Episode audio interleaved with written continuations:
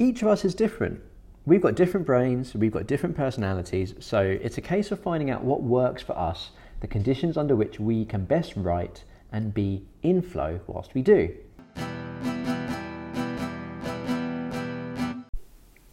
Hey everyone, and a warm welcome to another episode of Diary of an Indie Writer, whether you're tuning in for the first time or you've been here before. If you don't know me already, I'm Jas Hothi. I'm a writer and a writing guide. I have a master's in positive psychology, and I'm also an introverted, sensitive, neurodivergent person. What I love doing is to help writers begin and make progress on their book projects by discovering and utilizing their beautiful, unique, creative rhythms. And today, I wanted to talk to you more about flow, about the concept that I started talking about in the last podcast episode. So if you haven't listened to that one already, it's only about 20 minutes long. I'd invite you to listen to that episode before listening to this one.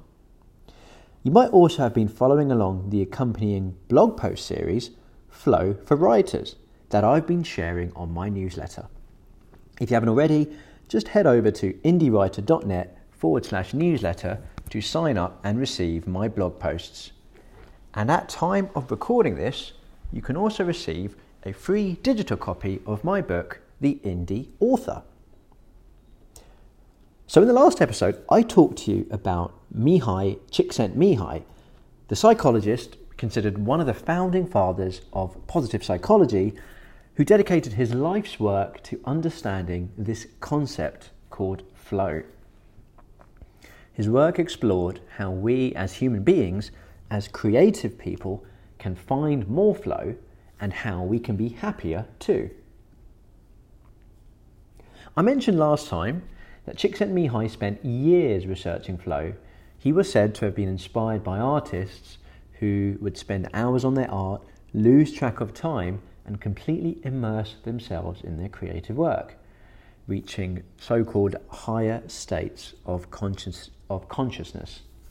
And he found that both the artists and the individuals that he studied and interviewed across all walks of life, as well as managing to be in flow a lot of the time, they would also report these higher levels of well being, life satisfaction, and happiness. So, what that means for us as writers is if we can have more writing sessions where we're in flow, not only can we potentially have better sessions where we produce great work, but chances are we'll probably feel happier too. So, this is all pretty significant stuff, and it's why I've dedicated a couple of episodes to break down this concept of flow. And I've also shared a three part blog series on my newsletter, which is now up on my blog. I'll share the link in the show notes and I'm actually about to open a one to one coaching program for writers that utilizes flow, which I'm really excited to share with you. I'll uh, include some more details on that at the end of this episode. What I'm going to do for now is recap last week's episode. We'll hone in on three of the ingredients of flow that I shared last week, and then I'll introduce you to this exercise that'll invite you to think about your writing practice and to do that, I'll be sharing some questions that might help you uncover what works best for you. So let's start with a really brief recap. Like I said before, I'd recommend that you listen to the last episode if you haven't already. But to sum it up briefly, Csikszentmihalyi was a psychologist, and through his years of study, he put together a theory of flow in which he identified what he called the eight elements of flow.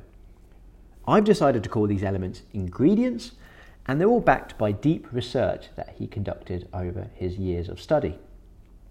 What I've done is I've selected three of those magic ingredients, ones that are the most applicable to us as writers.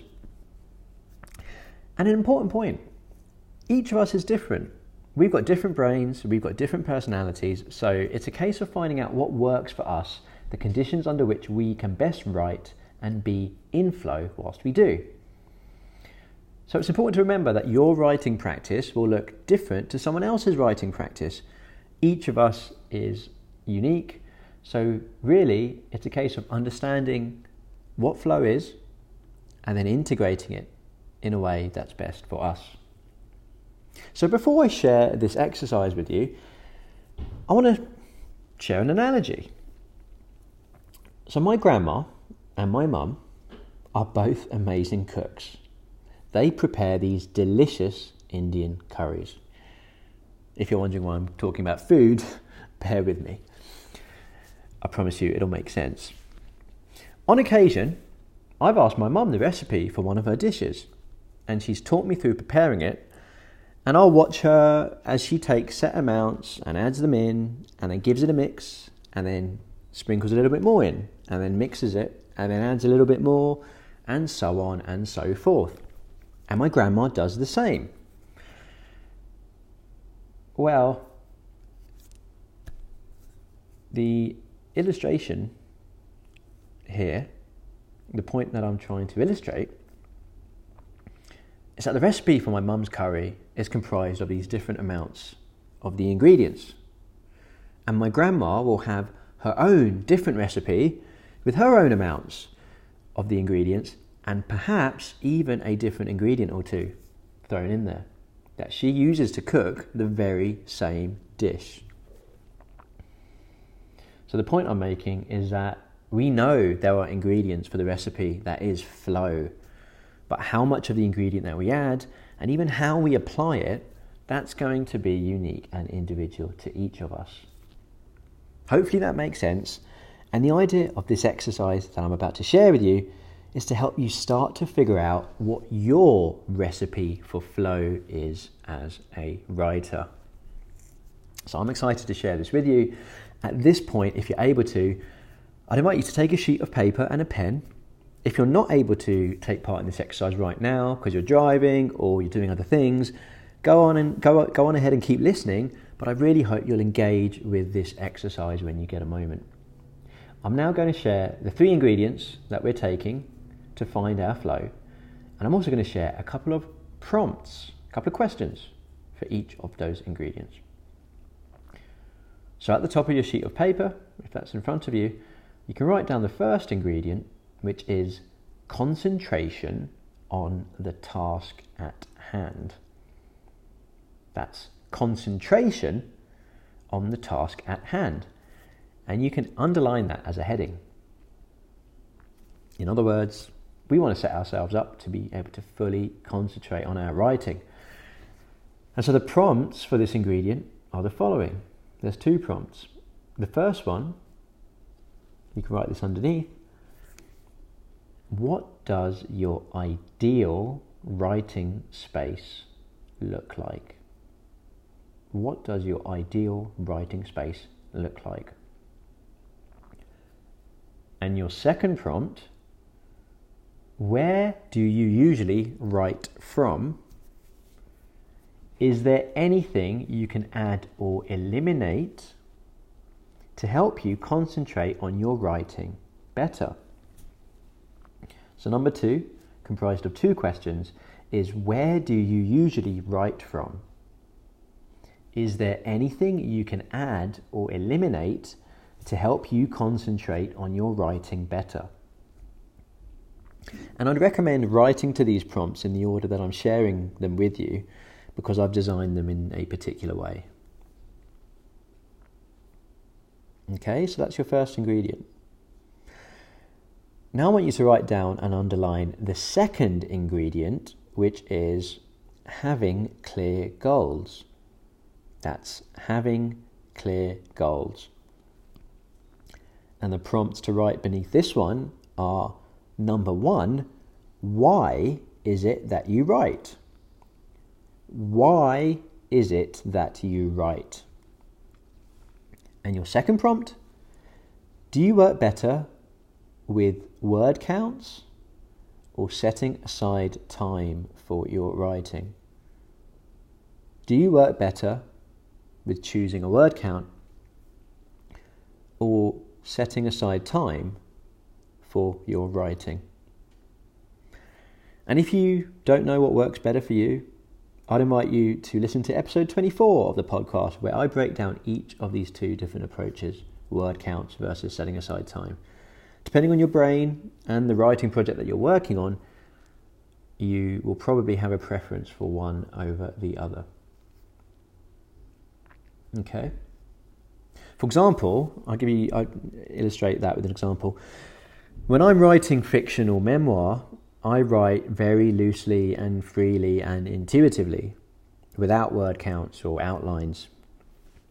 If I'm writing non-fiction, on the other hand, I tend to write with more of an outline in mind, and this is where I can find word counts helpful. Okay? So we've written down ingredient one and ingredient two. Your final ingredient, ingredient number three, is being in the present. That's being in the present. So go on ahead and underline that third ingredient. And your writing prompts to jot down beneath this one. Number one, at what time of day am I the most relaxed? At what time of day am I the most relaxed? And number two, what are the biggest distractions that tend to crop up in my life? What are the biggest distractions that tend to crop up in my writing life? So there we have it. You should now have a sheet of paper with those three magical ingredients for flow with two prompts written underneath each one.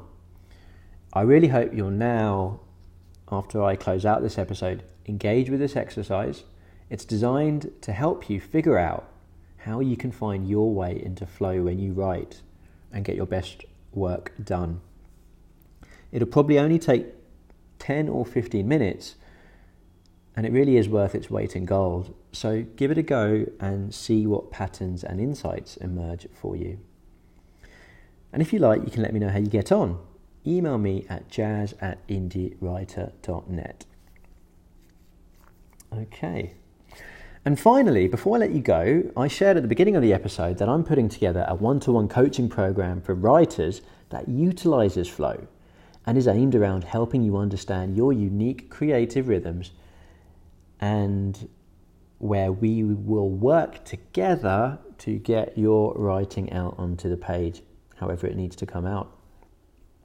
So maybe you've been sitting on a book idea for a while, looking for the right time to get started, or perhaps you're a writer or an author working on your next book and you're progressing more slowly than you'd like to, or you're otherwise feeling blocked or distracted, or for whatever reason just haven't managed to find the momentum that you were hoping to find I've not offered one on one coaching for a while now, so I'm really excited to be opening up this coaching program. Spaces will be limited, there's only a few spots available for this one to one work. So if you're feeling intrigued, if you're curious, and you want to hear more, and perhaps work with me on your book project in a one on one capacity, make sure you're signed up to my free newsletter. That's at indiewriter.net forward slash newsletter. I'll be sharing all the details and I'll be launching that coaching program in the coming days. So get yourself on the newsletter. Otherwise, I hope you enjoy giving today's writing exercise a go. There are insights into your writing practice just waiting to be uncovered. Do check out the notes for this episode in whichever player that you're listening on. I'll share the links for the Flow for Writers blog series that I've mentioned, as well as the ingredients and prompts for the exercise that I've shared with you today. And with that being said, thanks for listening. I'll be back here again soon. But for now, take care of yourself and happy writing.